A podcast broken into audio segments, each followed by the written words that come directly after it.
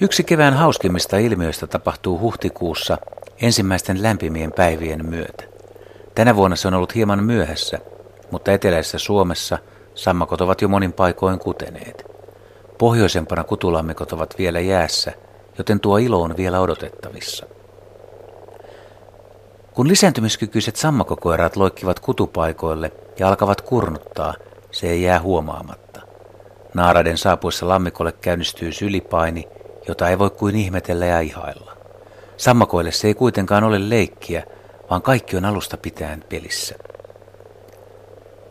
Koiraita on enemmän kuin naaraita, ja jokainen koiras yrittää parhansa mukaan kavuta naaraan selkään. Siinä on haastetta, sillä unelma on mahdoton. Toisinaan kosiat tarttuvat toisinsa kiinni niin suurella joukolla, että syntyy elävä sammakkopallo, joka pyörii vedessä suuntaan jos toiseen. Suuresta möyköstä on vaikea erottaa yksilöiden määrää. Kevään kiihko on niin kova, että koiraat tarttuvat kiinni toisiinsakin. Sammakon kehitys on kolmivaiheinen. Ensin on muna, sitten toukka ja kolmanneksi sammakko. Kuulostaa yksinkertaiselta. Sammakon kutu painuu ensin pohjaan ja nousee sitten pintaan, kun mätimunia suojaava hyytelökerros turpoaa. Lämpimässä vedessä munista kuoriutuu viikossa toukkia, joita kutsutaan nuijapäiksi. Kylmissä Pohjolan lammissa kuoriutuminen vie pidempään, kolmekin viikkoa. Nuijapäiden kehitys on myös riippuvainen veden lämpötilasta. Aluksi on raajattomia, hännällisiä nuijapäitä. Ne uivat kalamaisesti, hengittävät kiduksilla ja riipivät sarveishampaillaan levää ja bakteerimassaa kivien ja kasvien pinnoilta. Vaaran uhatessa ne pujahtelevat varjopaikkoihin ja kivenkoloihin piiloon. Sitten alkavat kehittyä takaraajat ja myöhemmin eturaajat. Kun eturajat ovat kehittyneet, pyrstö alkaa surkastua ja muodonvaihdos lähestyy loppuaan. Tässä vaiheessa sammakko ei enää juurikaan syö. Se elää surkastuvasta hänestä saamansa vararavinnon avulla. Sammakoiden kehitys kudusta nuijapäiksi ja siitä pikkusammakoiksi kestää yhteensä kymmenisen viikkoa. Osa nuijapäistä joutuu elämään pienissä seisovissa vesissä, jotka ovat usein niin sameita, että näkyvyyttä ei juurikaan ole.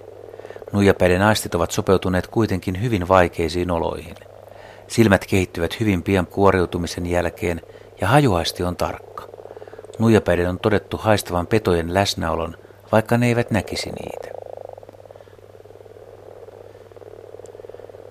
Sammakoiden muodonvaihdos on huikea juttu, eikä varmasti pelkästään meidän ihmisten mielestä.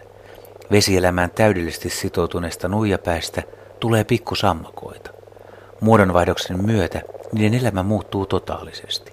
Kidukset häviävät ja sammakot alkavat hengittää ihon läpi ja keuhkoilla. Uimisen sijaan on opeteltava hyppimään. Sammakot joutuvat sopeutumaan uuteen, kuivan maan ympäristöön. Tutun kotilammikon sijaan on selvittävä avarassa ja vaaroja vilisevässä maisemassa.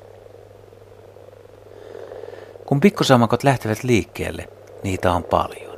Ja syystäkin, sillä valitettavan monen pikkuloikkien elämä päättyy jo ensimmäisinä päivinä. Sammakoita näkee lauhoina syksynä vielä lokakuussa, mutta kun ilmat viilenevät, sammakot katoavat nopeasti. Niiden on oltava pakkasten koittaessa talvehtimispaikkojen lähettyvillä ja hyvä talvehtimispaikka on erittäin tärkeä. Valinnassa on oleellista se, että siellä on sopiva lämpötila ja riittävästi happea.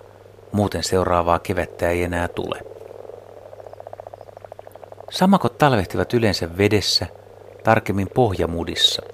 Talvehtimispaikkoja ovat siis joet, järvet, merenlahdet, lähteet, suonsilmät, purot ja jopa kaivot. Osa sammakoista voi talvehtia myös maalla, lehtikasoissa ja maakoloissa. Ei tiedetä, millä perusteella ne valitsevat talvehtimispaikan. Ehkä yksi syy maalle jäämiseen on se, että jos kovat pakkaset tulevat yllättäen, niin järvet jäätyvät, eivätkä sammakot enää pääse järvien pohjille mielipaikkoihin. Ehkä niiden on pakko jäädä maalle ja yrittää talvehtia siellä.